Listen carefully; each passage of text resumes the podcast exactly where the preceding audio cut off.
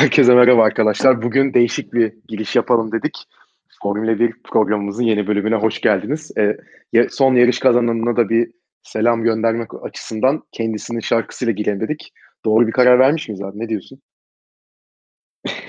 Yani. Ee, bu, bu kararı daha çok sen verdin galiba. Ya, ya Dinleyicilerimizi yani, de e, aşırı tarafsız podcastimize e, geldikleri için teşekkür ediyorum. Yani full objektif olduğum bir konudur. Verstappen'in kazandığı yarışlar özellikle. Tekrar Tabii hoş ki. geldiniz. Bu hafta Abu Dhabi'de yapılan yılın 17. ve son yarışını konuşacağız. 2020 sezonunda bu yarışla beraber noktalamış olduk. Yani Abu Dhabi pisti hakkında açıkçası bir başlayalım. Yani o pist hakkında biraz konuşalım diye bir düşündük Karaca ile beraber. Çünkü e, eminim ki Karaca da benim kadar çok seviyor bu pisti. Gerçekten bir e, mimari şaheser, bir mimari harika desek herhalde çok abartmamış oluruz değil mi ya? Ne diyorsun? Tabii yani otelin altından falan pist geçiyor oğlum. Bu dünyada başka bir yerde görülmemiş bir şey. Harika bir şey yani. yani gerçekten hani çok fazla pist var Formula 1. Yani genel olarak Formula 1 tarihine baktığımız zaman yani yarışılmış çok fazla pist var farklı ülkelerde ama ya bilmiyorum ben hani çok sıkıcı bulduğum pistler var. Mesela Monaco pistini ben hiç sevmem. Hani yarışlarını da hiç sevmem. Sadece cumartesi günleri o hani sıralama turları çok heyecanlı geçer en azından ve yani ikoniktir. Fransa pistini hiç sevmem. Hiç olay olmaz ve hani çok e, stabil yarışlar geçer ama hani arada bir bir şeyler denk geliyor. Ya bu tarz mesela Rusya hakeza öyle ki bu seneki Rusya yarışı yine biraz daha farklıydı. Ne bileyim Bottas birinci oldu. İşte Verstappen sıralamada Bottas'ı geçti falan. Yine bir şeyler izledik ama ya benim galiba izlediğim ve üstünde yarışılan en kötü pist, en sıkıcı pist Abu Dhabi ya. Yani sen ne düşünüyorsun bilmiyorum ama. Yani öyle. Ee, bir defa bu kadar iğrenç bir pistte niye konuşuyoruz onu söyleyelim. Yani bu seneki yarış çok sıkıcı geçti. Ee, izleyenler biliyordur zaten. Ama bu yani ilk defa olmuyor. Tarihsel olarak neredeyse her sezon acayip sıkıcı yarışlar izliyoruz. Ee, benim hatırladığım iki tane yarış var Abu Dhabi'den. Biri 2010, biri de 2016. İkisinin de tek özelliği şampiyonluğun son ayağı olması ve şampiyonluğun henüz kime gideceğinin belli olmamasından dolayı çok gergin yarışlar olmuştu. Abi yani oralarda hani sen ben de bu iki yarış hatırlıyorum da o yarışlar sırasında öyle pist üstünde birbirini geçme çok acayip bir mücadele olmamıştı ki 2010'da zaten Fetel yarışı kazanmıştı. Alonso Aynen. gerilerde kalmıştı. Zaten Geçemedikleri için zaten evet. gergin 2000... olmuştu. Heyecanlı değildi, gergindi daha çok. Alonso ki, Petrov'u geçemiyor 2010'da. 2010'da ee, Hamilton'da da... Rosberg'i geçemiyor. Yok Hamilton birinci gidiyor. Hani Rosberg doğru, ikinci. Doğru doğru. Rosberg'e şey hata da, yaptır, yaptırmayı başaramıyor. Ya aynen o yarıştaki tek olay Hamilton birinci giderken anormal derecede yavaşlıyor. Rosberg ile arka arkaya gidiyorlar. İşte pitten yeni çıkmış. Daha yeni lastiklere sahip ve pistin en hızlı ismi o sırada Vettel. Hani Vettel bunu geçer belki diye yapıyor. O yani hani şey Paddy Low'la falan şeyden e, söyleden radyodan Hamilton böyle kavga falan ediyor. Ama yani aynen o şekilde bitiyor. Hiçbir şey olmuyor ki. Senin dediğin aynen. gibi gerginlik orada var. Aynen bir şey olmadığından dolayı yani olay olduğundan dolayı bir akımda kalmadı yani. Şey hakkında ne düşünüyorsun? Peki hep bu özellikle de hani işte Reddit'te, Twitter'da çok e, dolanan bir konu bu. Abu Dhabi ilk girdiği senelerde son yarış değildi. Yani Brezilya son yarıştı. Abu Dhabi sondan bir önceki yarıştı. Ve hani e, genel olarak bu F1 taraftar kitlesi son yarışın Brezilya olarak kalmasını istiyor. Yani Abu Dhabi tamam olsun da yani son yarış Abu Dhabi olmasın. Son yarışa kalırsa işler Brezilya'da olsun. Brezilya çok güzel bir pist. Daha fazla heyecan olur. Yağmur yağabilir bir kere. Onu bilmiyorsun. Yani geçiş imkanı çok olan bir pist. Farklı koşullar olan bir pist. Yani o haline geri dönmesini isteyen büyük bir kitle var. Sen ne düşünüyorsun bu konu hakkında? Abi kesinlikle katılıyorum yani. Çünkü bir defa her şeyden öte bir anda yağmur gelebiliyor Brezilya'ya. Ve diğer pistlerden farklı olarak e, rakımı çok yüksek Brezilya'daki evet. pistin. Mesela o yüzden e, Red Bull'un per, e, motor performans dezavantajı daha düşük oluyor. O yüzden Red Bull'u daha güçlü görüyoruz orada. Evet. E, dengeler biraz değişiyor. E, zaten pist çok daha başlı başına heyecan verici bir pist yani. Çok daha fazla değişken olabiliyor. Burada ne olduğu belli. Çölün ortasındasın, güneşli hava. Ya güneşli yani. değil de gece yarışıyorlar sonuçta ama e, kuru hava. E, pit stop stratejisi de öyle çılgın bir şey olmuyor asla. Yok yani. Ee, normal yani Tilke'nin pisti. Tilke'nin pistleri zaten takvimin yarısı Tilke'nin pistlerinden oluşuyor. O yüzden az çok tahmin edebiliyorsun kimin ne kadar hızlı olacağını. Ee, yani mesela 2016'da son ayağa gelirken Abu Dhabi'ye Rosberg'in dördüncü olması gerekiyordu. Hamilton kazansa bile Hamilton'ın şampiyonluğu alabilmek için, alabilmesi için. Hı hı. Ve e, hani o yarışa gelirken herkesin kafasında yani Rosberg kaybetmez bunu fikri geçiyordu. Çünkü yani başka bir pistte dördüncü olması çok daha muhtemel bir şey. Burada o kadar tahmin edilebilir oluyor ki yarışlar. Hamilton o kadar denedi yine de e, Rosberg ikinci bitirdi. Kaçış Aynen alanları öyle. var aynı, e, ayrıca. Her taraf kaçış alanı. Brezilya'da Aynen hata öyle. mesela çok daha e, ağır oluyor cezası hataların. Kesinlikle. Ya kesinlikle katılıyorum. Ki hani Hamilton Rosberg ikilisinde hani o 3 sene üst üste acayip bir kapışması olmuştu ki pist içinde hani Avusturya'da birbirlerine çarptılar. İspanya 2016 zaten çok acayip bir olay. Ne bileyim e, şeyde söyledim Macaristan'da bir birbirlerine dokundular. 2014'te Belçika'da dokundu. Eh, Bahreyn'de 2014'te acayip bir pist üstü kapışması. Hani ikisinin Hı-hı. pist üstünde acayip mücadeleleri var. 1-2 başladıkları ve Hamilton'ın e, kaybettiği 2016 şampiyonluğunda pist üstü mücadele bile olamadı. Hani o kadar hiçbir şey katmayan bir pist. Hakikaten yani ama işte yıllık tabii 40-50 milyon dolar civarı bir para yatırınca e, pist yönetimi Formula 1'e e, mecbur kalıyor yani. İşin o parayı biraz da düşünce. eğlenceli bir pist yapmaya harcasalarmış güzel Keşke. olur. Keşke yani. yani oraya şey 700 metrekarelik mi ne işte şey açmışlar ya kaç metre daha büyük, büyük oluyor Ferrari şeyi. Hani onu açacaklarını değil mi? Aynen. hani parayı oraya akıtacaklarını daha farklı kullanabilirlermiş ama yani yapacak bir şey yok. Bu pistte maalesef e, olmaya devam edecek Formula 1 takviminde. Abi bir de şey sana e, başlamadan önce de söyledim. Mesela e, arka düzlükte düzlük birden sola kıvrılıyor. Bunu belki fark etmişsinizdir. Bunun sebebi ne ben yeni öğrendim. Meğerse pistin dışında bir otopark varmış ve otopark için yeterince alan olmadığı için pisti hafif sola kaydırmaları gerekiyormuş ama, abi. Yani böyle benim bir duyduğum en saçma şey ya. Dizayn hatası varsa zaten yani Formula İnsan bir düşünür ya. Yapıldığı yarışta. Acaba Hakikaten böyle yani. kışın Formula 1'i özlemeyelim diye bu pistte yarıştırıyorlar son yarışı. Ne bileyim yani şey hani olabilir. Böyle Nasıl? bir 30 yani... gün falan bıkıyorsun bu yarıştan sonra. Kış arası daha kısa geliyor sana ne bileyim.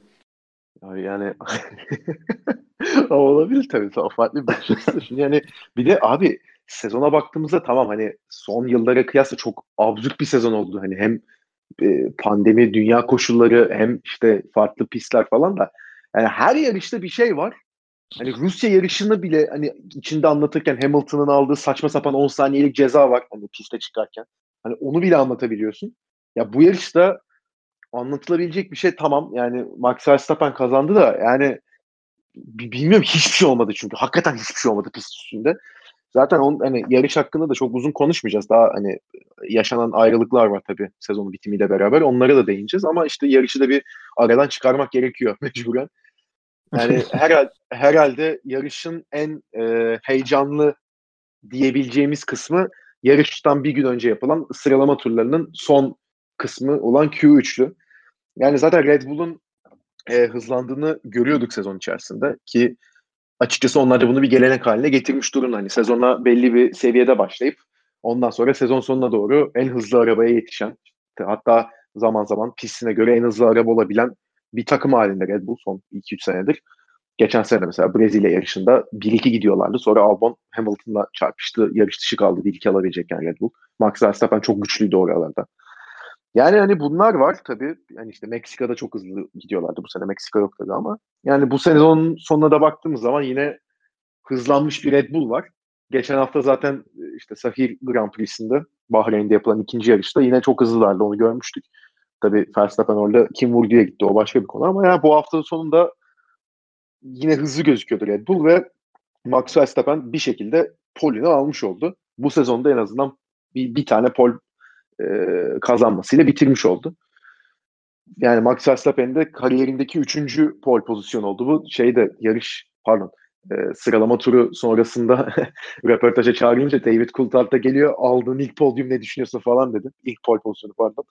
Yani hani Verstappen'in pol almasına o kadar uzak kalmışız ki yani David Coulthard bile orada bir şaşırdı ama oluyor öyle. Yani onun haricinde hani sıralamada öne çıkabilecek herhalde Lando Norris'ten bahsedebiliriz. Dördüncü oldu. Alexander Albon da geçip. E, Carlos Sainz de altıncı oldu. McLaren'in iyi puanlar çıkarması gerekiyordu. E, üçüncü olabilmek için. Hele hele e, Sergio Perez'in de grid cezası olduğu için motorunu tamamen değiştirdiği için zaten son sıradan başlayacaktı Perez. Yani bunu da iyi değerlendirmesi gerekiyordu McLaren'in ve yani McLaren'de bayağı hızlı gözüktü. Mesela ben açıkçası şaşırdım bu hıza. Sen bekliyor muydun bu kadar güçlü olarak çıkacaklarını son yarışa? Ben bu performansı e, geçen haftaki Sakir yarışında bekliyordum. Monza'ya daha çok benzediği için. Ve Monza'da çok güçlüydü McLaren. Tabii. Ee, ama burada bayağı yani acayip yakındılar. Pol pozisyonundan çeyrek saniye daha yavaş kalmış sadece. Tabii tabii. Norris mesela. tabii, evet. Yani bunun da ne kadarı Mercedes'in en üst seviyede olmamasından kaynaklanıyor bilmiyorum ama e, orta sıradaki bir takımın çeyrek saniye e, yakınında olduğu pol pozisyonunun hatırlamıyorum. Yani bu sene Stroll var tabii Türkiye'de ama e, onu çok başka e, çok bir şey ayrı ya. bir istisna olarak sayıyorum. Yani, Onun dışında evet, da ama... sıralamada e, ilginç bir şey olmadı. Albon e, 0.3 arkasında kalmış sadece evet. e, Max'in. Normalde 0.5 falan oluyordu. E, Alfa Tauri'ler güçlüydü sıralamada. Onun dışında da e, çok bizi şaşırtan bir durum olmadı açıkçası. Yani hani Renault bir tek yani 11-12 başladı. Yani Ocon 11, Ricardo 12. Yani Leclerc girebilmişken 9. sıradan Renault'ların girememesi ya bir, bir tek hani ben en azından Ricardo'nun ilk onda olmasını bekliyordum yarış başında ama o olmadı. Yani beni şaşırttı diyebileceğim tek şey o herhalde. Olabilir, olabilir. Yani e, aynı şekilde bu yarışta Ferrari'nin çok zayıf olmasını bekliyordum. Ama Leclerc bir şekilde Q2'de hatta böyle 5. falan bitirdi sanırım dedim. Hem de orta hamurlu acaba. lastikle attığı turda. Evet. Bayağı dedim, iyi turlu. Acaba podyum falan zorlayabilir mi? Böyle 3. 4. başlasa falan. Ama e, çok, çok ayrı yerlere gitti yani. ya çok şaşırtmadı tabii. Yani sıralama tabii böyleydi. Ama pazar günü de hani yarış başında yani benim tek istediğim hani lütfen dedim hani artık pole de aldın. Hani lütfen kalkabil. Hani Verstappen'den tek bir isteğim vardı artık. Yani kalk aç farkı git. Hani ne olur arkana bakma diye ben de hani böyle şey yaptım. Bu sefer başardı. Bayağı da takdir ettim yani. yani işte ne, başladı. şey yapacağım. Evet. Yani iki kere yarış, yani daha doğrusu iki kere kalkması gerekti tabii. Bir de bir güvenlik aracı periyodu oldu ama ikisinde de kalkışı çok iyi başardı. Yani herhalde bu senenin en olaysız startıydı ya. Hiçbir şey olmadı. Hani yer değişimi bir tek işte Magnussen bir 3-4 sıra kazandı. Onun haricinde yer değişimi oldu mu sıralamada onu bile hatırlamıyorum. Leclerc yani şey Fetel Leclerc'i geçti ilk turda. Hani, muhtemelen gıcıklığına da biraz orada şey yaptı. E, Leclerc son 2-3 yarışlık pistte biraz çünkü Fetel'i sıkıştırıyordu. Yani Fetel de muhtemelen Ferrari bir puanla e, veda etmek istiyordu. Tabii olmadı. Araba ve strateji sağ olsun ama bu kadar olaysız bir start yani hakikaten hiç ya birbirine yakınlaşma bile olmadı ya arabalarda. Hiç ben hatırlamıyorum bu kadar sakin.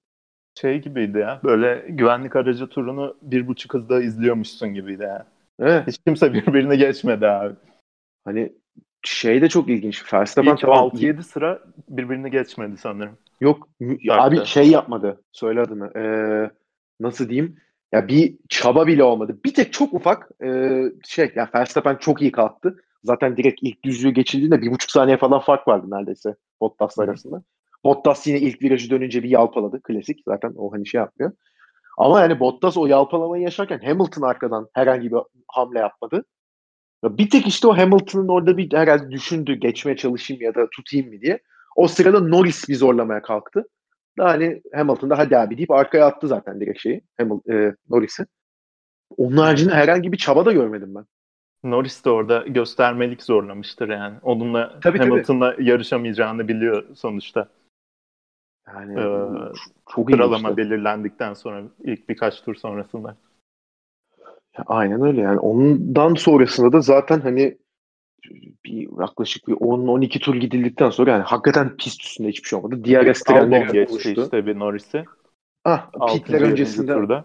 Aynen öyle. Pitler öncesinde Albon Norris'i geçti. Sonunda hani bir şey gösterebildi pist üstünde. Hani son yarışın yani o da Abu Dhabi'de yani ne kadar gösterdiyse o çok ayrı bir konu tabii ki ama ya onun sonrasında da zaten yani tabii yani güvenlik aracı girdi ama hani güvenlik aracının giriş sebebi biraz üzücü. Hani Sergio Perez bu kadar hani yarış galibiyeti almış bir pilot olarak çıktı yarışta. Hani 2021 senesinde hala koltuğu yok ve Helmut Marko her gün e, Christian Horner'da tabii. Yani Red Bull'daki son yani Red Bull'daki ikinci koltuğu kim alacak? Bu kararı her gün erteliyorlar. Bu sefer de işte Christmas'a kadar açıklayacağız demişler.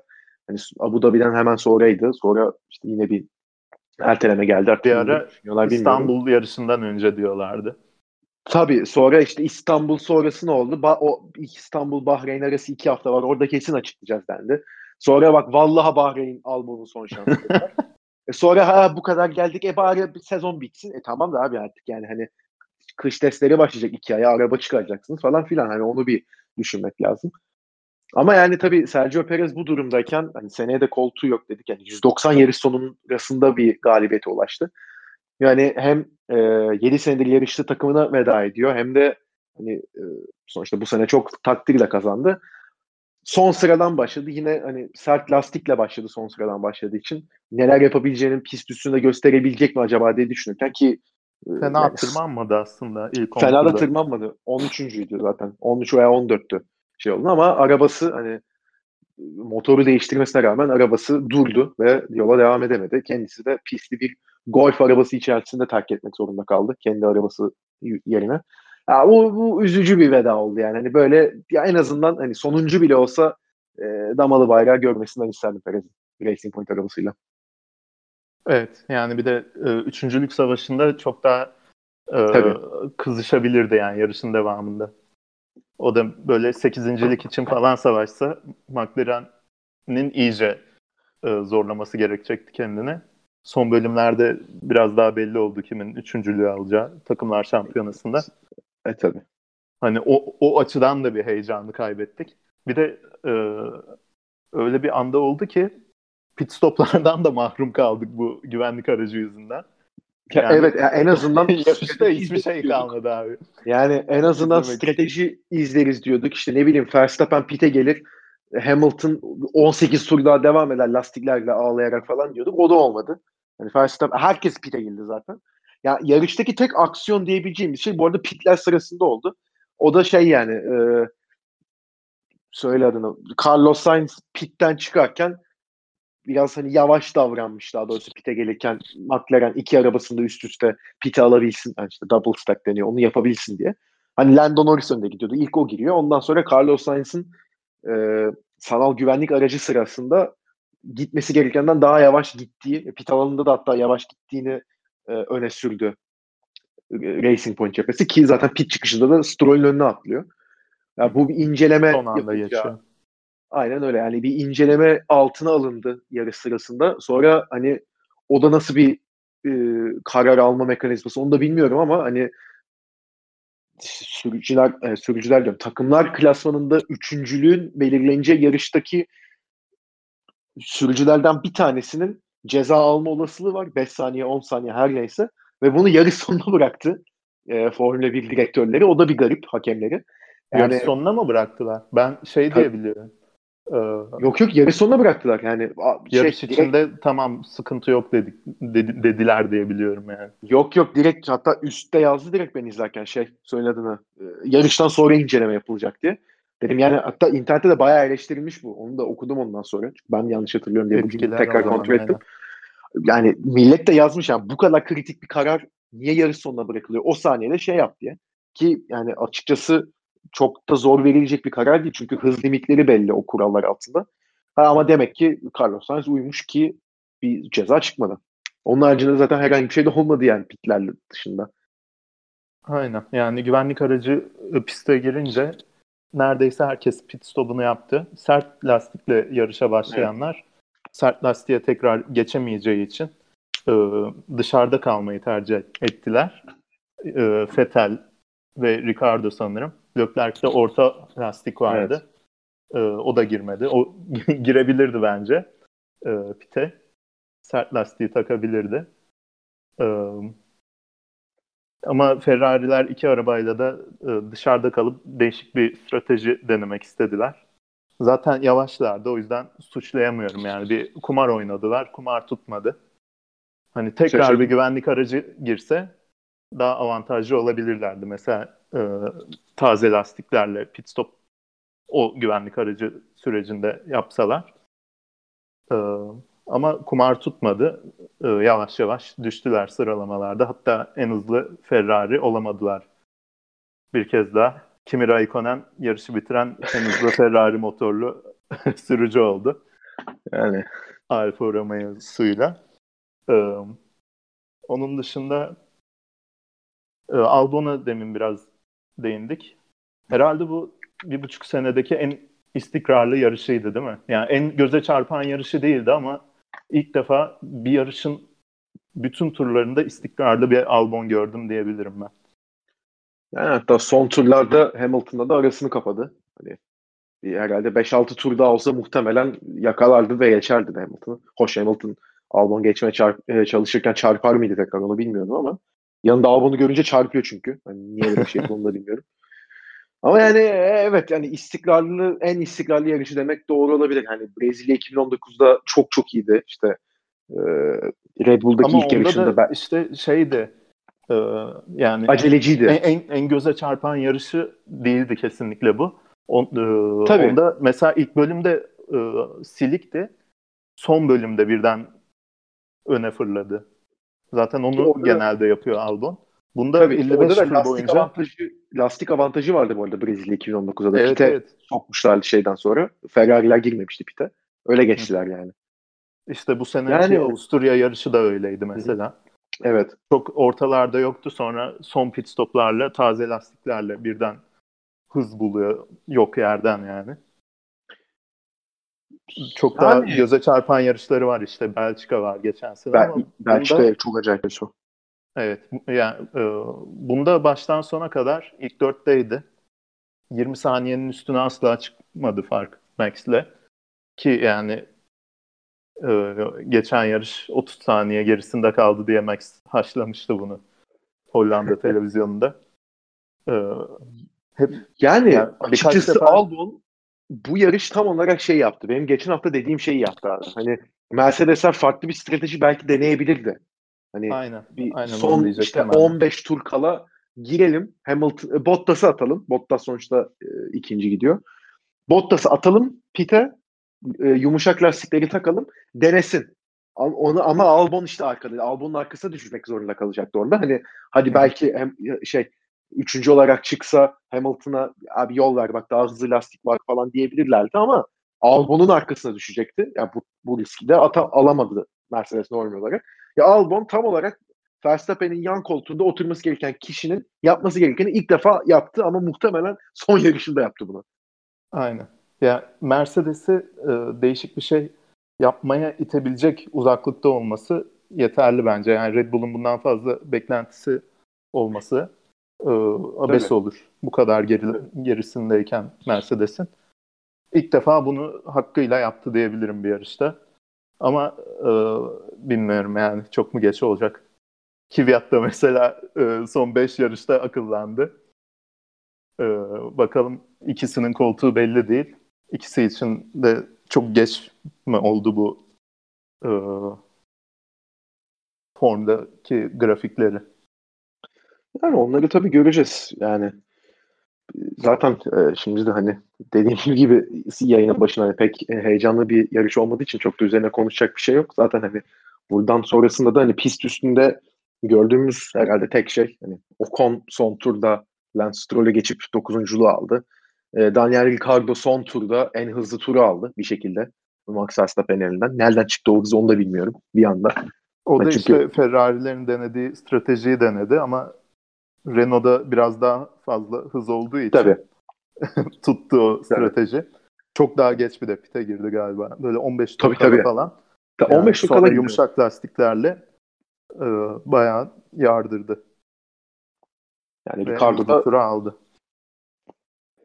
Aynen öyle. Ricardo da orada hani bir işleri bir hafif karıştırdı. Ve hani bunun sonucunda da Max Verstappen bu sezonki ikinci galibiyetini almış oldu. Şimdi tabii hani ikinci galibiyetin alması yani bu, bu tarz bir sezon için yani 3-4 olabilirdi belki. Hani yarış dışı kalmalarını yani ne bileyim yani İstanbul'daki hatasını falan düşününce ama yani Max Verstappen bu araçla ikinci iki galibiyet aldı bu sezon. Valtteri Bottas da iki galibiyet aldı bu sezon.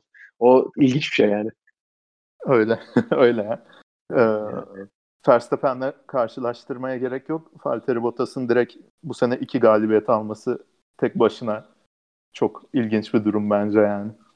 Ki, Hamilton 10 galibiyet mi aldı? Kaç aldı? 10 galibiyet Vers, aldı galiba. Verstappen 2, Bottas 2, ee, 11, Perez 11 1, galibiyet almış Hamilton. 11 11 Perez 1 şey 1 Gazli 1 17 yarış. İşte 11'inde Hamilton kazandı. Yani en yani düşün bu öyle bir sezon ki hani en fazla kazanan 11, en fazla kazanan ikinciler hani iki yarış kazanmış. Çok gerçekten e, yakın geçen bir sezon tabii. Hani böyle düşününce. Ama yani şey hakikaten... soracağım. Ee, biraz konuyu değiştireceğim de. Tabii. Ee, bu Russell Westbrook'a sorulan soruyu hatırlıyor musun? Ee, maçı siz mi kazandınız, rakip mi kaybetti diye. Sence bu yarışı Red Bull mu kazandı, Mercedes mi kaybetti abi? Aa, yani Russell Westbrook tepkisini vereyim. Ne diyorsunuz? Yani yayını mı terk edeyim yoksa? ya abi yani Verstappen zaten cumartesi günü hani ne kadar hızlı olduğunu gösterdi. Zaten cumartesi poli aldıktan sonra ha bir kere zaten bu arada pist hakkında konuşurken şunu da söylemeyi unuttum. Hani o da aklımdaydı. Yani öyle bir pist ki son 6 yarışta Verstappen'in kazanmasıyla da beraber alt, son 6 yarışta bu pistte yapılan e, polden başlayan isimler kazanmış. Yani zaten 12 yarış yapılmış. 6'sı bu şekilde. E, bir yarışı sadece bu e, 12 yarıştan ilk çizgide başlamayan bir isim kazanmış. O da 2012'de yapılan yarışta işte Kimi Raikkonen dördüncü başlıyor yarışa. Ve orada da hani zaten önlerde bir sıkıntılar oluyor. Raikkonen kendisini birinci sırada buluyor. O sırada da işte güvenlik aracı giriyor. Pit stoplar yapılıyor. Raikkonen'e işte bak lastikleri tut birinci gidiyorsun falan diyorlar. O da gidin başımda ben ne yapacağımı biliyorum diyor. Çok ikonik bir e, telsiz mesajı scroll'u. Yani bir tek o var. Hani öyle bir pistten bahsediyoruz. Zaten Verstappen işte aldıktan sonra poli ben düşündüm hani zaten demin de dedim hani lütfen iyi kalk diye ben kendim yani kendi kendime konuştum tabii de hani iyi kalkmayı başardıktan sonra zaten hani çok da öyle geçilecek bir durum da olmadı. Hani Verstappen pek arkasına bakmadı. Zaten e, yarış temposunu çok rahat tuttu. Bir de iyi kalkışında verdiği o özgüvenle beraber arayı da açtı. Çok rahat bir şekilde açtı. Ya Bottas onun hızına zaten e, elinde daha iyi araba olsa bile pek yetişemiyor. E, bunu sezon içinde de gördük. Yani İngiltere'de Verstappen gelip geçti onu. Imola'da Verstappen onu geçti. Ondan sonra lastiği patladı kaldı.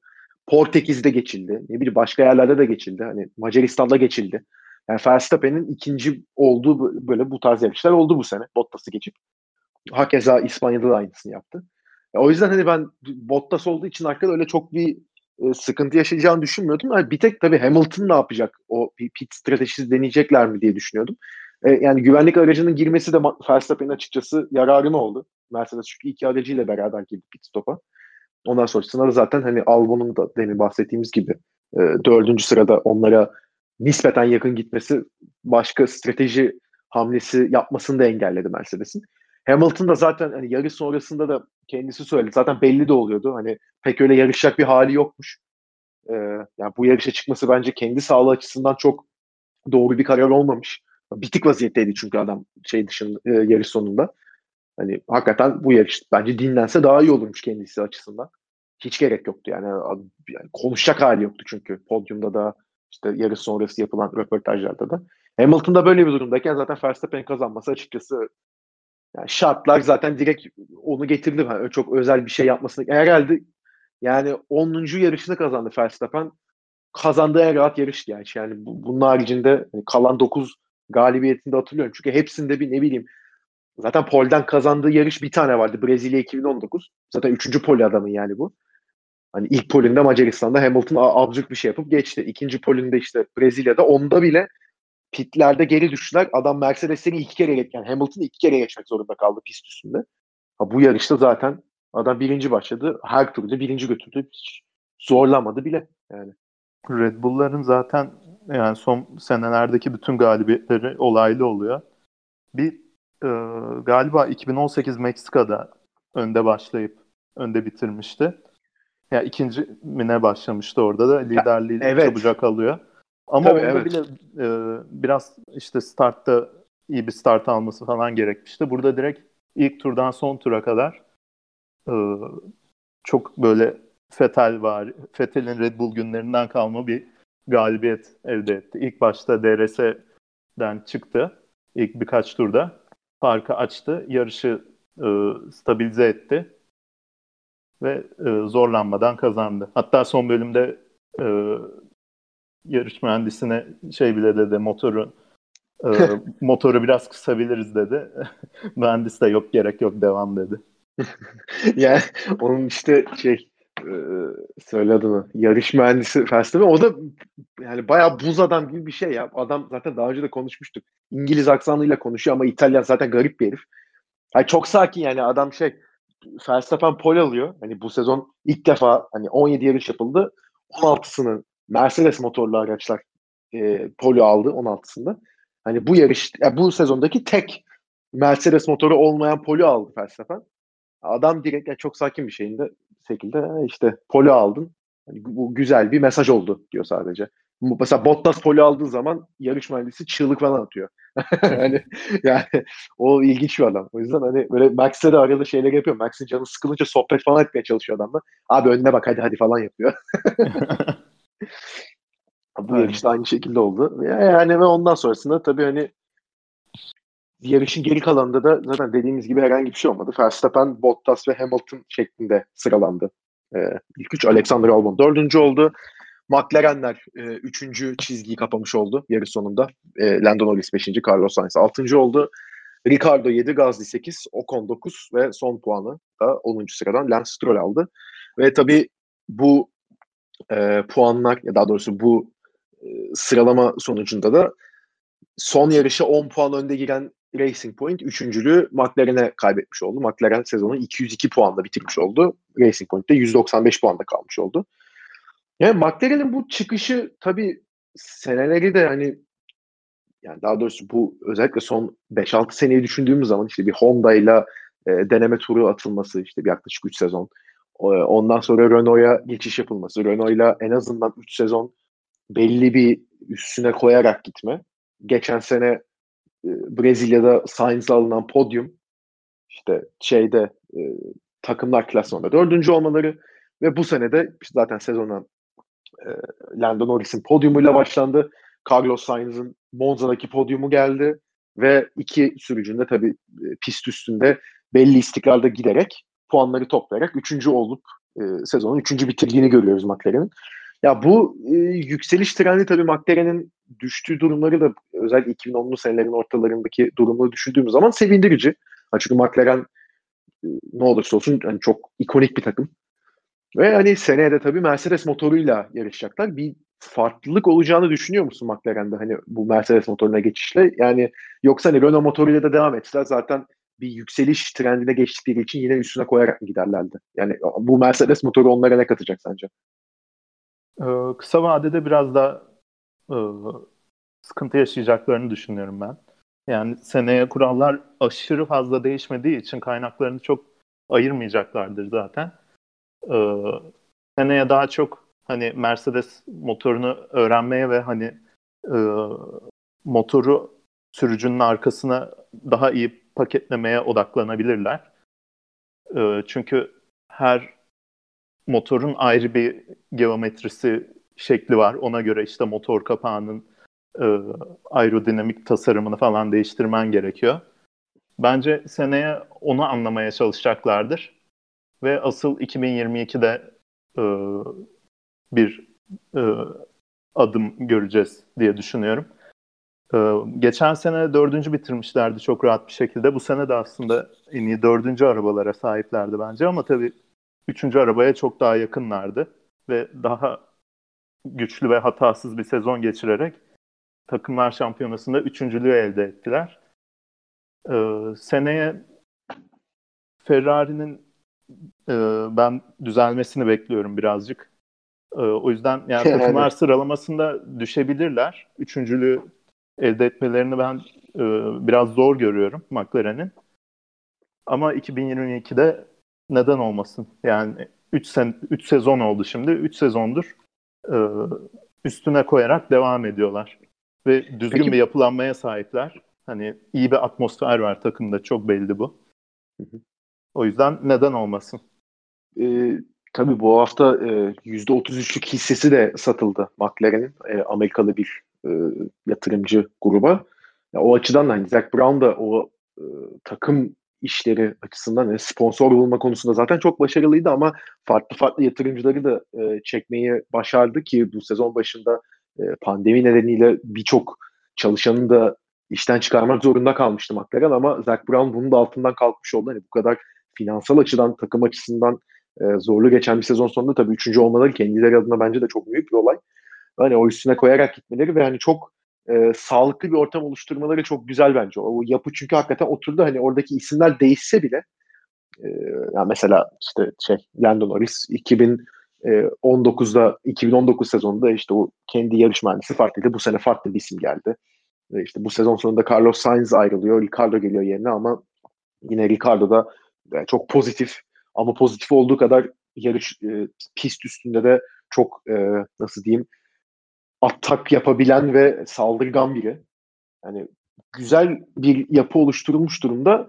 Yani bu yapıda tabii e, daha farklı yatırımların da gelmesiyle beraber umarım daha da büyür ve hani 2022 sezonu itibaren umarım şampiyonluğa oynayabilecek bir araba da üretebilirler ama hani bununla beraber tabii yani Ricardo tabii daha artık yaşını almış durumda. Yani 2022 senesinde e, eğer bir yani şampiyonluğa oynayabilecek galiba. E, evet 89 tane. 33 yaşında olmuş olacak 2022'de ama Lando Norris sadece e, 23 yaşında olacak. Sen mesela Lando Norris'ten hani şampiyonluk potansiyeli görüyor musun demek çok farklı bir şey. Şampiyonluk potansiyelini çünkü gösterecek bir durumda değildi Lando Norris. Her ne kadar çok iyi yarışlar çıkarmış olsa da ikisine de ama yani istikrarlı şekilde e, altında tabii uygun araba varsa yarış kazanabilecek bir isim olduğunu düşünüyor musun? Ee, yarış kesinlikle kazanabilir. Yani şampiyonluk çok ayrı bir konuşma e, konusu çok ayrı şeyleri düşünmek gerekiyor. E, ama yani yarış kesinlikle kazanabileceğini düşünüyorum düzgün e, doğru arabada olduğunda. E, şampiyonluk kazanamaz dememi sağlayacak da e, bir şey görmedim ben henüz. Yani e, böyle aşırı agresif davranmıyor. İstikrarı biraz gelişebilir ama genel olarak e, yani 21 yaşındaki bir sürücü için gayet sağlam, gayet istikrarlı bir pilot. E, yaptığı hatalardan ya da işte sıkıntılı geçen yarışlardan da e, iyi e, toparlayabilen bir e, sürücü olduğunu gördük. Yani böyle birkaç yarış üst üste çok formsuz olduğunu gördüğümü hatırlamıyorum ben iki sezondur. Ee, o yüzden neden olmasın yani? Eğer McLaren düzgün evet. arabayı tedarik edebilirse ona. Ya şimdi de e, sıralamaya bakıyorum. E, bu sezonki şampiyonaya.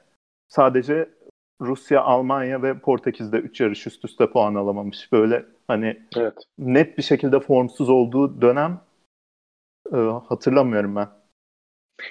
Ki evet hani Formula 1'de sadece ikinci senesi e, ve yani çok genç bir pilot. Grid'in en genç isimlerinden. Hani onu düşündüğümüz zaman da ben bu seneki formunun ya biraz şey olarak gözüküyordu. Ya tamam çok tatlı çocuk, çok şey komik çocuk. Biraz şaklabanlıkları da var. Eyvallah ama hani yarışta ne yapacak? Hani pist üstünde nasıl olacak?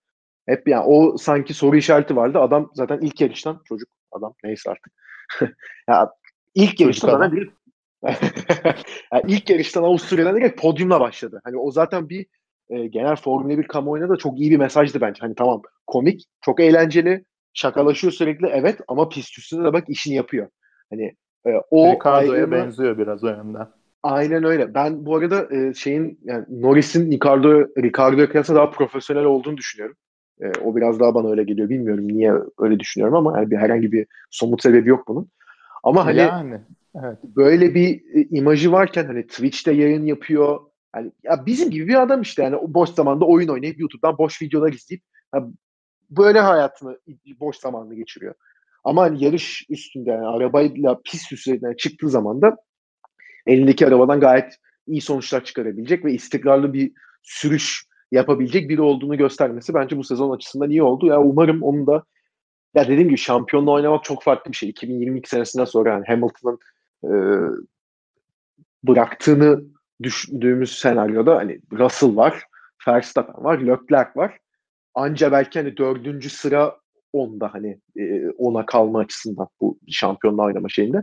Yani ki hani Russell, Leclerc ve Verstappen'in durumlarını düşündüğümüz zaman yani çok daha farklı e, mentalitede sürücüler. Yani onlarla yarışabilir mi? Tabii ki yarışabilir ama biraz daha bir şeyler bekleyeceğiz Norris'ten. Ama ben onun genel olarak sürücü profilinin de e, her geçen gün iyiye gittiğini düşünüyorum. O açıdan da iyi. Ben McLaren'den konuşurken tabii hani vedalardan da bahsedeceğimizi söylemiştim. Tabii Carlos Sainz da son yarışına çıktı McLaren'le. Abi herhalde Carlos Sainz McLaren hikayesi olabilecek en iyi şekilde gitti. Yani hakikaten bu kadar da mükemmele yakın gidemez yani. Hem Carlos Sainz açısından hem de McLaren açısından. Carlos Sainz'ın hani Renault'dan kovulup e, McLaren'e gelip McLaren arabasıyla e, Renault'da yaptıklarından çok daha iyi işler çıkarması, podyumlar görmesi, McLaren'de üst sıraları istikrarlı bir şekilde zorlaması, yarışlarda da yani çok güçlü performanslar çıkarmıştı. Ve hani iki sene takımla beraber o da büyüyüp kendisini e, Ferrari'ye götürdü. Hani Sainz McLaren hikayesi gerçekten bence geri dönüp bakıldığında da 10-15 sene sonra hatırlanacak bir hikaye olacak benim gözümde. Ee, bence de öyle. Hatta Ferrari'ye gittiğinde bugünleri arayabilir. Yani muhtemelen. E, daha başarılı olsa bile Ferrari'de bence Formula 1'de e, yaşayacağı en böyle huzurlu, en mutlu e, iki seneyi McLaren'de yaşamış olacak kariyerini bitirdiğinde dönüp baktığında. Çünkü hiçbir beklenti olmadan geldi. E, neredeyse Formula 1'in dışında kalıyordu 2018'de Renault onu kovunca. Alonso emekli olmasa 2018 sonunda Sainz muhtemelen koltuksuz kalacaktı 2019 sezonu için. E, 2018 sezonunu McLaren e, 8. bitirdi sanırım ve çok formsuz bir şekilde kapamışlardı. Beklenti çok düşüktü. Hem işte e, Alonso'yu kaybediyorlar bir yandan çaylak Lando Norris'i alıyorlar. E, bu Formula 1'den kopma e, korkusuyla mı diyeyim artık bilmiyorum. E, iyice sarıldı McLaren'e Carlos Sainz. İngiltere'ye taşınmış mesela. E, McLaren Hı-hı. fabrikasının çok yakınında bir yerde yaşamaya başlıyor. Kendini tamamen hani McLaren'a adıyor. E, ve hem McLaren hem Carlos Sainz bu iki sezonda beraber çok büyüdüler. Böyle fabrikada sürekli e, aktifmiş sanırım Sainz sürekli işte etrafta geziyor, insanları motive etmeye çalışıyormuş vesaire. E, o bakımdan da iyi bir e, liderlik, iyi bir takım oyuncusu e, özellikleri gösterdiğini düşünüyorum. Ferrari'ye de hani net bir şekilde ikinci pilot olarak gidecek ama e, bence Ferrari'de de çok sevilecektir. E, ama tabii orada Ferrari'nin baskısı, beklentiler çok daha yüksek olacağı için bu McLaren sezonlarında yaşadığı e, zirveleri çok net bir şekilde yaşayabileceğini düşünmüyorum. En azından yani mutluluk bakımından başarı olarak farklı olabilir tabii ki. Ee, onun dışında e, McLaren içinde Sainz'in ayrılması bence çok acı tat bir acı bir tat bırakmayacak onlarda. Çünkü yani top 5 bir sürücü alıyorlar abi. Elit ya, bir tabii. sürücü alıyorlar. Ee, yani Norris'le Sainz'in performansları hep aşırı yakın zaten. Ama ben Norris'i bir tık daha öne koyuyorum. Hani potansiyeli Hı hı. e, daha yüksek bence. Normal. Normal. Aynen. Yani ikinci sezonunu yeni bitirdi. Ee, ve hani daha az potansiyelli sürücülerini kaybedip onun yerine elit bir sürücü alıyorlar. Hem bu ellerindeki genç pilotu çok e, onun için çok iyi bir benchmark olacak Ricardo. Hem de Renault'yu nasıl bu sene çevirdiğini gördük. Yani Renault bu sezonun ilk yarısına kadar hep böyle aşırı karanlık, mutsuz suratlar, somurtan suratlar görüyorduk. Birden takımdaki bütün çehre değişti. Ee, eğer bunu da getirebilirse Ricardo, zaten nasıl bir sürücü olduğunu biliyoruz. Bu sezonki en iyi sürücülerden biriydi. Kesinlikle. Ee, Norris'le de iyi anlaşacaklarını düşünüyorum. McLaren'in geleceği aynen yani. Ee, ha, bu arada şey dedin, Ricardo daha az profesyonel geliyor dedin. O muhtemelen şeydendir abi. Ee, yani Ricardo'nun şaklabanlıkları çok daha göze batıyor. Norris'inkiler Ya, böyle eh. daha kendi halinde takılıyormuş. E, Evet Gibi. yani. Ne bileyim yoksa Norris de canlı yayında kendini tıraş falan ediyor. Enteresan bir tip yani. Aynen. Hani ke- kendi bir halinde var. takılıyor. evet hani şey O, ama Instagram'a yani story atmıştı bindiğinde kelebek kovalarken. Arıyor arıyor. Kelebek aynen aynen. Ama arabaya bindiğinde bence kesin aşırı profesyoneldir Ricardo da yani. Ya tabii tabii canım. Tabii ki tabii ki canım. Ona bir, Ee, bir şey lafım yok zaten. Aynen yani bu kadar profesyonel olmadan Formula 1'de olması, bu seviyede olması e, Kesinlikle. saçma olur. Kesinlikle. E, yani McLaren'in geleceğini çok parlak görüyorum. Sainz'ın da bence parlak olacak. E, hani güzel bir ayrılık bence iki taraf için de. Sen ne Kesinlikle yani. düşünüyorsun? Kesinlikle katılıyorum zaten. Yani çok da ekleyeceğim bir şey yok. Yani Sainz da sonuçta e, bundan pişman yani tek pişmanlığı belki ya ulan hani McLaren arabası şu an e, Ferrari'den daha iyi durumda diyorduk. Kesinlikle diyorduk bunu ki sezon içinde de öyle ufak bir görüntü vermişti zaten. Muhtemelen e, Ferrari arabasıyla bağlantılı değildi o görüntü ama şimdi hangi yarışta hatırlamıyorum. Bir yarışta yarış dışı kalmıştı ve e, yarışı izlerken televizyondan bir yerde Leclerc'in arabası işte çekiliyor. Leclerc'i otur içinde 3 kişi mi ne geçiyor yani. Hani böyle o kadar rahat geçiyorlar ki yani. Kamera Sainz'a dönüyor. Sainz kafasını sallıyor. Hani tesadüf O- mü? Ta- O, mı kameramanın çekilmiş? biraz oyunları bence ya. Ya evet hani biraz da şey söyledim. Daha hani, doğrusu o sırada mı çekilmiş? Şeyinin odasını. Evet yok çünkü orada McLaren pit duvarındaki insanlarla konuşuyor. Hani kendi kazasına mı kafa sallıyor bilmiyorsun yani ama hani öyle bir görüntüsü var sonuçta spekülatif açıdan güzel yani. Biz de konuşmuş oluyoruz böyle üstüne. Yani e, ama yani sonuçta Ferrari'ye gidiyor. Hani e, ne olursa olsun kağıt üstünde hani, Formula 1'in en büyük takımı. Ki bence değil. O, e, fazla romantize edildiğini düşünüyorum ben Ferrari'nin ama ya, tarihsel açıdan baktığım zaman en büyük. Yani yapacak bir şey yok buna. Ama Ve hep hani- yukarıya oynayan bir takım yani. Aynen, aynen öyle. Hani Aynen bu kadar dominant bir Mercedes varken en büyük takım demek zorlaşıyor tabii ki ama hep böyle ikinciliğe, üçüncülüğe Evet. e, net yazabileceğim bir takım oluyor. Ki Aynen bu seneki altıncılıkları da e, takımlar 1980'den sıralamasında En kötüymüş. aynen 80'den beri e, ilk defa bu kadar aşağıya düşmüşler.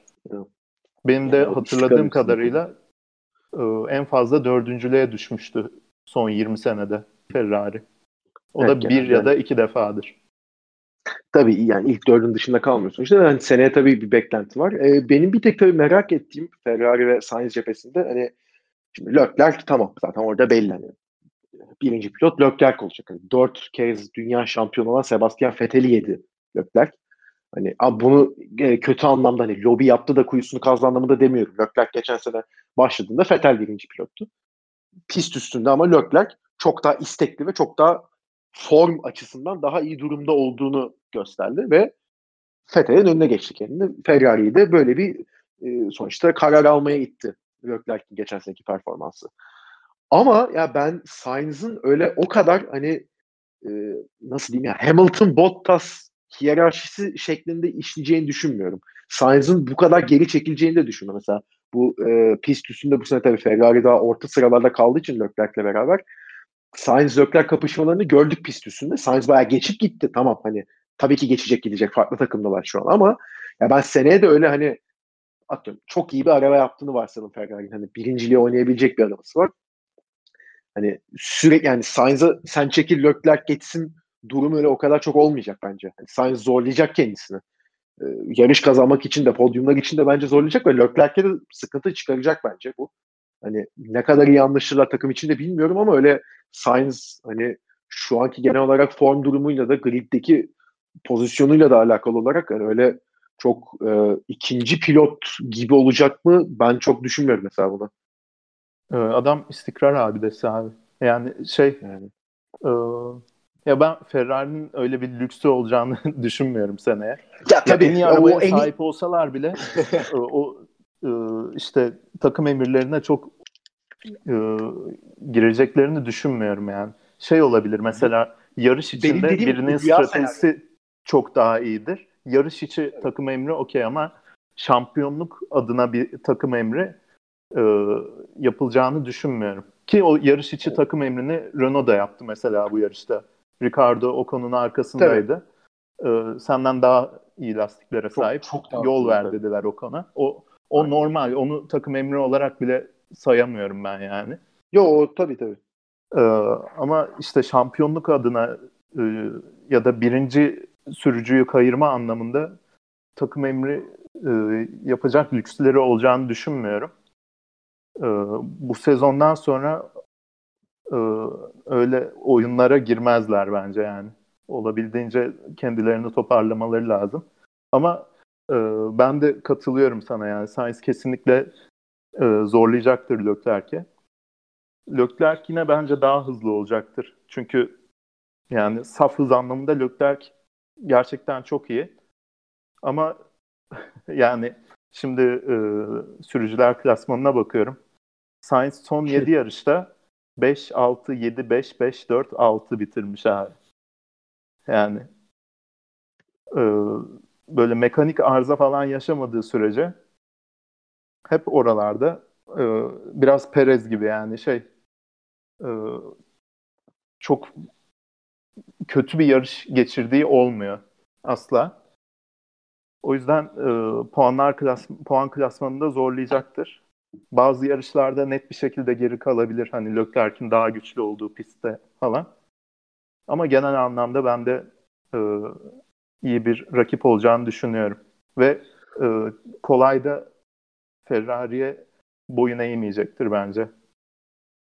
Carlos Sainz Senior da eski bir rally şampiyonu. O da e, sanırım okuduğum kadarıyla e, kendi zamanında bayağı takım içi lobi işlerinde de bayağı aktifmiş.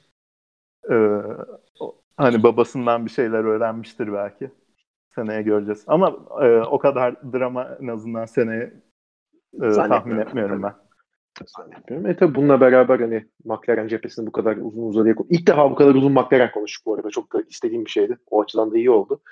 Ee, yani bir diğer tabii yaşanan ayrılıktan e, zaten hani ya bu arada şunu da belirteyim hani Fetel'den işte bahsettik, Alonso'dan bahsettik diğer hani çoğu işte Perez'den çok uzun e, süre konuştuk. İşte Albon'un durumundan çok uzun süre konuştuk. Onlardan da tabii hani bahsettiğimiz için bu e, bölümde onlara çok değinmek istemedik ama zaten hani önceki bölümlerimizde değinmiştik. Ama e, Ricardo McLaren e, birlikteliğinden çok bahsetmemiştik. Sen biraz tabii demin giriş yaptın ama yani Ricardo'nun da e, 2018'de e, Renault'a geçeceğini açıklaması 2019 sezonuyla beraber ve bir iki yıllık kontrat imzalaması zamanında ya, o açıklandığı zaman çok büyük şok yaratmıştı. Şimdi e, Red Bull Honda motoruna geçeceğini açıklıyordu. Zaten Max Verstappen'in Renault motorundan ne kadar e, hoşnutsuz olduğu çok belliydi. Kendisi de söylüyordu bunu. Yani sürekli bir motor arızası yaşanıyordu ve adam hani ana avrat sövüyordu motora. Arabaya değil yani motor, spesifik olarak motora sövüyordu adam. Ha, bir tek Renault demediği kaldı yani. Hani söylerken. Bir isim vermiyor ama motora sövüyordu yani. Ve tabii e, böyle bir hamle yapınca Renault takımı e, büyük de bir sükse yaratmıştı tabii. Yani sonuçta Daniel Ricciardo yani yarış kazanan, podyumları olan ve e, pist üstünde e, yeteneğini çok iyi sergileyebilen bir pilot katmışlar. En sansasyonel sürücülerden biri bir de yani. Geçiş hamleleriyle vesaire. Kesinlikle yani Sainz'ı gönderip yerine böyle bir isim almaları tabii onlar açısından hani Hülkenberg'le de beraber e, iyi bir ikili oluşturmuşlardı açıkçası ama yani geçen sene yaptıkları araba hiçbir yere varmadı ve hani onlar da yükseliş trendindeydi. Ee, yani şeyde söyledim takımlar sıralamasında dördüncülüğü almışlardı artık ve tamam hani Ricardo da geldi 2019 sezonunda itibaren artık e, beklenildiği gibi yani planlandığı gibi daha doğrusu çünkü onlar da 2015 sezonunda bir plan çıkarmışlardı. Artık 2019-2020 gibi yarış galibiyetlerine hatta ve hatta şampiyonluğa oynayacağız şeklindeydi beklenti ve planlanan şey. E, hiç alakası bile olmadı. 2019 sezonu felaket geçti Renault adına. Yani Ricardo da pist üstünde bir şey gösteremedi. Bir kere zaten e, Red Bull'da çok uzun süreler e, yarıştığı için yeni bir araca geçiyor. Tamamen farklı bir e, düzen, tamamen farklı kurulan bir araba. Ona bir alışma süreci oldu. E, bu sırada araba iyi olmadığı için puanlar alınamadı. Yarışlar sürekli mekanik arıza sebebiyle yarıda kaldı. E, podyum isteniyordu. Podyumun yanına bile yaklaşılamadı. Hani bir işte e, Monza'da 2019'da 4-5 bitirebildi Renault. O da hani 2019 sezonunda tek öne çıktıkları yarıştı. Ama onun haricinde 2019 sezonunda Renault arabası hiçbir şey göstermedi bize. Bu sezona geldiğimizde de açıkçası çok da farklı bir şey beklenmiyordu Renault'dan. Senin dediğin çok doğru bir şey var. Hani böyle karanlık bir ortam vardı Renault içinde. Sürekli senin dediğin gibi asık suratlar, sürekli sızlanmalar. Hani Ricardo'nun e, sürekli bir yarış dışı kalıp e, demotive ve demoralize gözükmesi böyle bir durumlar varken bu sene Ricardo iki tane podyumla bitirmiş oldu. Bence hani olabilecek en iyi senaryolardan bir tanesiydi bu Renault için. Evet 5. oldular 181 puanla. Yani Ocon biraz daha güçlü performans sergilese üçüncülüğü bile zorlayabilirlerdi ki çok da e, uzak yani 21 puanla bitti sadece. Ya yani bunu düşündüğümüz zaman hani bu sezonu başarı sayama ya başarı saymak zor ama yani en azından e, Ricardo da bir şeyler gösterebilmiş oldu ki kendisi de e, sürücüler klasmanında 5. sırada bitirdi. Ama yani Renault'daki bu sezonu düşündüğümüz zaman mesela Ricardo'nun McLaren'e geçiyor olması kendi kafasında yani Sainz'da bunu açıkçası demin dedim bak hani Ferrari'ye geçiyor daha iyi bir araba şu an McLaren mi Ferrari mi onu bir düşünmüştür ama Ricardo sezon içinde bir iki yarış bunu düşünmüştür muhtemelen Renault çünkü hızlı gözüktüğü vakitler oldu ama bence kafası çok rahat bir şekilde geçiyor McLaren'e. Çok da e, rahat uyum sağlayabileceği bir ortam var. Yani Ricardo'nun e, McLaren'le başarılı olmasını ve podyumları gö- görmesini ben çok istiyorum. Ve bekliyorum da yani. Yani evet. Ee, ben de öyle düşünüyorum. Özellikle Mercedes motorla beraber McLaren'in e, potansiyelinin e, en azından 2022 ve sonrası için çok yüksek olacağını düşünüyorum. Seneye biraz daha hani rölanti de geçebilir rölantide demeyeyim de hedefleri biraz daha bu seviyelerde kalmak olabilir. Ee, ve hani Ricardo sezon başlamadan e, açıkladı McLaren'e gideceğini. Ben bu sezon böyle çok ay, e, sancılı bir ayrılık olacağını düşünüyordum. Abi evet. Ama çok toksik yani bir ilişki aldı, olacak diye bekliyordum ben. Bütün kara bulutları yok etti adam ya. Ayrılacağı kesin olan takımdan. O da takdire şayan. Yani Evet. Cyril Abitable e, böyle sürekli somurtan bir adam. Pasif agresif görünümlü bir adam da birdenbire böyle neşeli bir şeye dönüştü yani sezonun ikinci yarısında. Ki yani işte Ocon son... bile, Ocon mesela Racing Hı. Point günlerinde Perez'le hep savaşıyorlardı. İşte böyle e, az az şeyi duyuyordun e, beraber çalışması zor bir insan falan filan diye bu sezon işte hem bu yarışta hem de bir yarışta daha olmuştu. Ricardo senden daha hızlı, daha iyi lastiklere sahip e, yol ver dediler. Tak diye adam yol verdi yani. Bütün takımın atmosferini e, değiştirdi. Bu tabii tek başına Ricardo değildir ama bence büyük bir etkisi büyük vardır pay. yani. Bence en büyük pay kendisine verilebilir. Yani o e, Almanya'da aldığı podyum özellikle hani oradan sonra çok daha farklı bir yere evrildi iş ve hani iki podyumla bitirdi sezonu ama hakikaten e, takımın ya çünkü öbür türlü şimdi Alonso geliyor evet yerine ama hani Alonso şimdi doğru yani eğri oturup doğru konuşmak lazım. Alonso öyle dünyanın en minnoş insanı değil. Tam tersine bence Formula 1 tarihinin gördüğü en toksik 5 pilottan bir tanesi. İkili ilişkiler açısından. Alonso bu takımı yerin dibine sokabilirdi. Ama şu an daha olumlu bir ortama gelecek Alonso ve bunu bence en, e, sağlayan en büyük etkenlerin başında Ricardo geliyor kesinlikle. Evet. Yani çok beklediğimden bin kat daha tatlı bir ayrılık oldu. Yarış sonunda da Cyril e, biraya davet etmiş. Radyoya geliyor aynen bira içelim diyor Ricardo. İki İki karşım diyorlar. Aynen. Aynen öyle. Yani çok il- ilginç yani. Hakikaten ben de sezon başı açıklandığı için ki Cyril'da bir 2-3 böyle gıcık açıklama yapmıştı sezon öncesinde ama sonra o da bıraktı onu. Yani hani e, güzel bir ayrılık oldu onların açısından. Yani tabii ki pist üstünde umduklarını hiç bulamadılar ama en azından yarım sezon da olsa bir mutlu e, Renault ortamı görmüş olduk. Hani, tabii onlar da sene Alpine ismiyle ve Fernando Alonso, Esteban Ocon ikilisiyle yarışacaklar. Bakalım onlar da hani buradan sonra nereye gidecek açıkçası merak ediyoruz. Alonso da bu hafta e, 2005'te şampiyon olduğu arabayla bir genç sürücü programı kapsamında 41 yaşındaki Alonso ya pistte seneye en yaşlı ikinci isim olacak. Genç sürücü programında üstüne basarak söylüyorum. Bu hafta tur attı. Yani yalnız mükemmeldi ya. Yani e, şeyi gördün mü? Hamilton e, Hamilton aynen, röportaj verirken arkadan Alonso'nun arabası geçiyor. Hamilton'ın dikkati dağılıyor. Abi mükemmel bir ses bu ya falan diye. Aynen. Niye bunu aldılar bizden diyor. Ya, evet yani. Gerçekten işin... onboard'u da koymuşlar YouTube kanalına. Evet çok Ve güzel ben ya. böyle yavaş yavaş bir tur atacağını düşünüyordum yani ilk açıklandığında. Bayağı %95 ile falan o turu atıyor yani. Tabii Hafif tabii. Arabayı kaybediyor, arkasını kaybediyor kontrolü falan. Kesinlikle izlemenizi öneririm. Kesinlikle o hakikaten bir de şey e, karşılaştırmasını koymuşlar. Yani bu seneki arabayla Alonso'nun o zaman şampiyon olduğu araba diye. Abi yani 15 sene önceki araba çok uzak bir tarih olarak gözükmeyebilir ama yani böyle minyatür şaka arabası gibi bir şey olarak duruyor. Çok Deniz acayip. altı şimdiki. Resmen. Evet abi gerçekten yani şu ankisi bayağı büyük ya. Hakikaten hani her sene tamam belli bir şey oluyor ama yani 15 sene için iki katına çıkmış neredeyse araba. Hani hem enine hem boyuna. Çok acayip bir büyüme olmuş. Evet. Bu arada şeyi konuşmadık yani e, Ricardo'nun ne yaptığını konuştuk da Renault'un seneye performansı nasıl olur ona da bir girelim. Ya girelim bence de tam zaten soracaktım sana benden. Ee, yani ben e, en azından McLaren'den falan daha güçlü olabileceklerini düşünüyorum. Ee, aslında çok da bir tahmin yapamıyorum Renault için ama onlar da e, şimdi bu sezonla beraber tekrar e, öne doğru bir adım atmış oldular. E, Alonso seneye çok o toksik senin de dediğin halini yansıtmayacaktır. Yansıtmayacaktır Yok, bence. Onlar Tabii. da 2022'ye odaklanmış Tabii. vaziyetteler şu an. Alonso işte alışacak takıma e, vesaire. E, sene de e, büyük bir geçiş dönemi olacaklar onlar için de.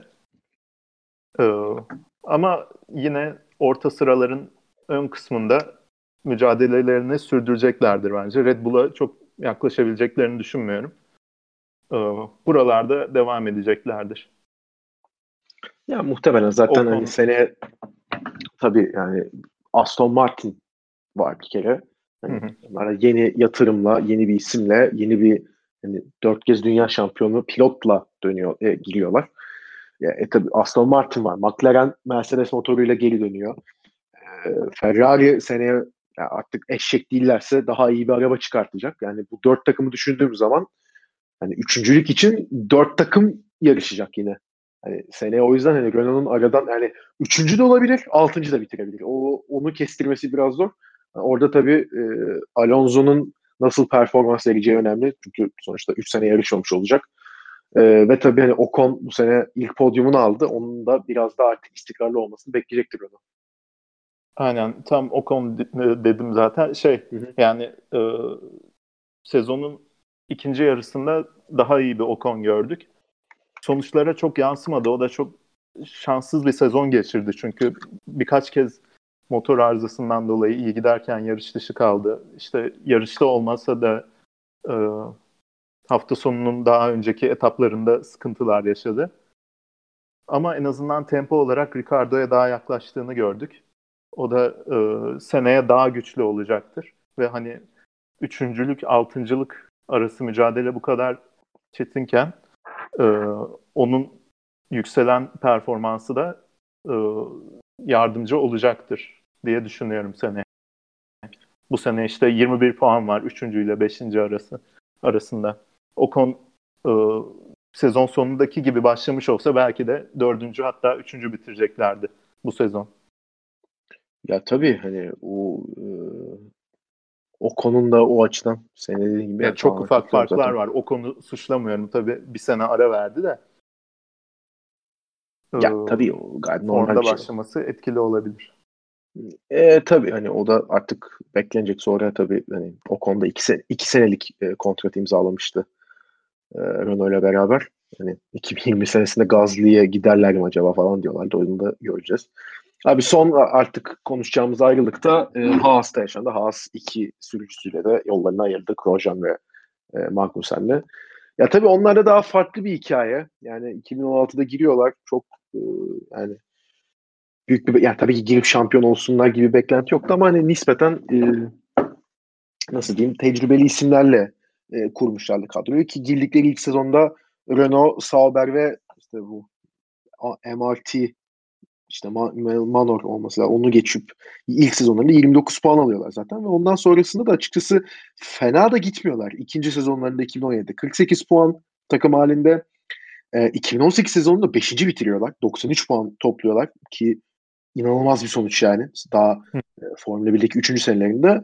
Ama 2019'da bir anda seneye Avustralya'da çok hızlı girip e, ama yani Roman Grosjean'ın da tabii yarış dışı kalması ve hani 28 puan aldılar 2019 sezonunda bu sezonu sadece 3 puanla tamamladılar. Zaten e, tamamen hani bir anda yükselip bir anda çöken bir e, takım yapısı ve arabadan bahsediyoruz. Arada sponsorlar Rich Enerji'yi de kaybettiler. Yani, ve seneye Mazepin ve Schumacher'le yarışacaklar. İki tane çaylak pilot geliyor. Biri çok büyük isimli sonuçta Mihail Schumacher'in oğlu. Diğeri çok özür diliyorum Dallaman'ın teki. Yani iğrenç bir adam yani. Hakikaten iğrenç bir adam yani. Ama yani Yine senin genel oldu. olarak yani aptal o onun üstüne konuşmaya gerek yok ama yani senin Haas'tan herhangi bir beklentin var mı şu noktada? Abi bence e, Haas'ta sorun sürücüler değildi yani. yani Grosjean'a herkes laf ediyordu. Şimdi bu e, Bahreyn'de yaşadığı kazadan sonra biraz daha insanlar sahip çıkmaya başladı da öncesinde çok haksız bir şekilde laf ediliyordu yani. Russell işte benzer bir hata yapıyor. İnsanlar e, çok daha farklı tepki gösteriyor. E, yani Grosjean çok hızlı bir pilot gününde ama e, istikrarında sıkıntılar oluyordu. E, Magnussen de öyle. Yani çaylak sezonunda Batın'a çok iyi bir rakip olmuştu McLaren'de 2014'te. E, ve hani çok hızlı yükseldiler, çok hızlı düştüler diyorsun. 2018'de Ferrari'nin 2017 arabasına çok benzer bir arabayla yarıştılar. Bu seneki işte e, Racing Point gibi. E, ve dördüncü bile olabilirlerdi çok rahat bir şekilde. Geçen sene sonra birden e, arabayı çözememeye başladılar. Yani lastikleri direkt e, yakıyorlardı. Çok çabuk lastikleri aşınıyordu. O yüzden sıralamada güçlü performans gösterip yarışta düşüyorlardı. Bu sene o performansı da kaybettiler. Ve hani e, böyle sorunları arabanın arabada oluşan sorunları anlayamıyorlar gibi geliyor bana. Geçen sezon mesela 10 yarış devam ettiler. Ee, iyi sıralama performansı, yarışta düşüş şeklinde. Grosjean sonra meğerse yarım sezon boyunca bunlara şey yapmış, e, baskı yapmış. Avustralya'da araba çok daha iyiydi, Avustralya ayarlarına dönelim diye. En sonunda abi. kabul ediyorlar. Tak diye birden düzgün bir sonuç geliyor abi. Evet. Yani, yani tecrübesine güvenmen lazım. Ee, neyse yani şey sıkıntı sürücüler değildi bence bunu demek istiyorum ama çok net bir şekilde hem Steiner'in açıklamalarından hem de iki sürücünün açıklamalarından belli. Yani finansal sebeplerden ötürü özellikle Mazepin'i alıyorlar. Mick Schumacher de da... Ferrari akademi sürücüsü artı hani Schumacher isminin de getirdiği hani Sponsor direkt kendi sponsoru olmasa da evet. dolaylı olarak çok daha fazla evet. medyada ön plana çıkacak Haas. Ki takımı, takımı da bu arada Mazepin'e, yani baba Mazepin'e e, satacakları 2022 sezonu itibariyle çok konuşulmaya başladı. Yani muhtemelen 2022 itibariyle Haas diye bir takım olmayacak. Mazepin'e işte takım ismi artık ne olacaksa yani o olacak. Çok büyük ihtimalle öyle gözüküyor. Olabilir. Yani Mazepin'e e, sen zaten denilmesi gerekeni dedin az önce. Formula 1'de e, babası milyarder olup yarışan iki sürücü daha var. Ama onlar daha seviyelerini koruyan insanlar yani ve hani e, ikincisi kim ya? Stroll'la Latifi işte. Ha Latifi de doğru doğru. Latifi'ye unutuyorum. Çok Aynen. göz önünde olmayınca. e, ama şey yani Mazepin'in de gününde çok hızlı olduğu söyleniyor ama sürekli bir böyle negatif bir şekilde e, olay oluyor adam. İşte gerek pistte yaptıklarından dolayı, gerek pist dışında yaptıklarından dolayı. En son Bahreyn'deki Formula 2 ayağında da 10 saniye ceza aldı. Çok yani aşırı agresif savunma yaptı diye mesela. Duvara sıkıştırıyor yanında onu geçmeye çalışanları. Ben Mazepin'in yani seneye 5 demeyeyim 7 diyeceğim. 7 yarış veriyorum. Biriyle çok büyük kavga edecek pist üstünde. Ya bayağı yarış sonrası, Diğer sürücüler hani, de saygı göstermeyecektir muhtemelen. Hiç hiç kimse saygı göstermeyecek. Hani Ocon Verstappen'den daha ağır bir şey yaşayacağız. Yani böyle ne bileyim tur bindirmeye çalışan birine falan çarpacak veya başka bir şey yapacak. Yani o Schumacher'in e, Coulthard'dı sanırım tam hatırlamıyorum. Bir hani e, padokunu basma şeyi var ya. Aynen. Sonunda yağmurlu havada. Yani o tarz şeyleri bence Mazepin yaşayacak. Umarım da yaşar yani. Ben hani saygı gösterilmemesi gereken bir sürücü olduğunu düşünüyorum. Aynen. Ve mesela kötü bir yarış geçiriyor. Kendi dışında herkesi suçluyor falan. Tabii, yani tabii. mental olarak e, çok gelişmesi lazım. Babası da parayı bastığı için biraz e, katlanıyor insan, etrafındaki insanlar gibi geliyor. Şimdi işte son olan olaydan sonra Haas e, kınamış Mazepin'in yani. aksiyonlarını ama o kadar e, boş ya, ev yani. kınama kınama ki o yani. Hani yapmak zorundaydık, yaptık laf olsun diye. Kendi adımızı kurtarmak için hesabı geldi bana. Evet abi. Neyse Mazepin'i çok konuşmayalım. Göreceğiz seneye de. ee, Schumacher asıl daha heyecan verici sürücü. Ee, son iki yarıştığı seride işte Formula 2'de ikinci sezonda şampiyon oldu bu sezon. Ondan önce de e, Formula 3 Avrupa serisinde yarışmıştı iki sezon. İkisinde de ilk sezon çok vasat performans sergileyip ikinci sezon grafiğini arttırıp ikinci sezonun ikinci yarısında e, domine ederek şampiyonluğu kazandı. O yüzden hani seneye biraz zaman vermek gerekebilir. E, biraz zayıf başlayabilir. Gerçi takım arkadaşı Mazepin olacağı için çok hani göze batmayabilir. Çok yavaş kalıyor. Takım arkadaşının yanında denecek bir durum olmayabilir. Ee, ama ikinci sezonunda ben özellikle e, performansının çok artacağını düşünüyorum. Umarım Haas daha düzgün yarışılası bir araba yapar da e, potansiyellerini iki sürücünün de görebiliriz. Yani Mazepin'in e, de ne olursa olsun ben ne kadar iyi olduğunu görmek isterim açıkçası. Sevilen bir adam olmasa da.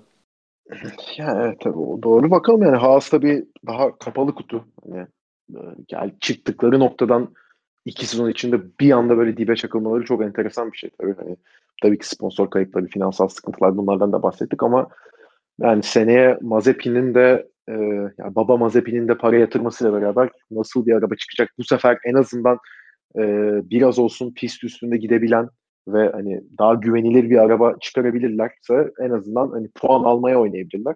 Ya bu da tabii orta sıralar için e, ya en azından biraz daha işleri heyecanlı hale getirebilecek bir durum olur. E, bu ayrılı da yani Haas'ı da konuşmuşken artık zaten burada da yayını noktalayalım. Haftaya son bir bölüm daha çekeceğiz bu bölüm e, bu sezonla alakalı ve bu yapacağımız son bölümde de bu sezonun kazananlarını, kaybedenlerini, öne çıkan olaylarını zaten yeterince konuştuk ama tekrar onlara değinip genel bir sezon panoraması yapalım istiyoruz Karaca ile beraber.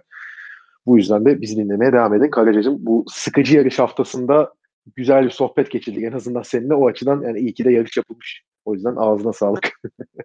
Senin de öyle. Sağ ol. o zaman böylelikle de yayınımızın sonuna geliyoruz. Bizi dinlediğiniz için teşekkür ederiz tekrardan. Hoşçakalın.